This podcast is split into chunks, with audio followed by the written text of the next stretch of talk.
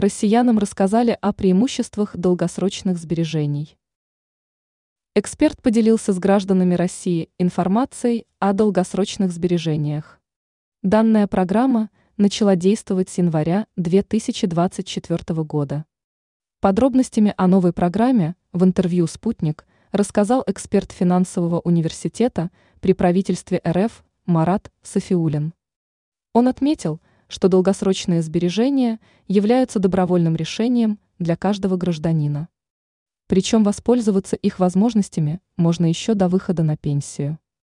Отмечается, что минимальный срок хранения средства составляет 15 лет до достижения пенсионного возраста, 55 лет у женщин и 60 лет у мужчин. При этом при софинансировании государство постаралось учесть социальное неравенство. Граждане, имеющие доход до 80 тысяч рублей, получат на каждый вложенный рубль еще один рубль в качестве дохода.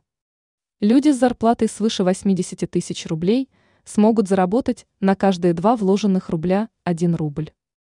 Люди с доходом свыше 150 тысяч рублей могут рассчитывать на заработок в размере 1 рубля на каждые 4 рубля, которые вложат.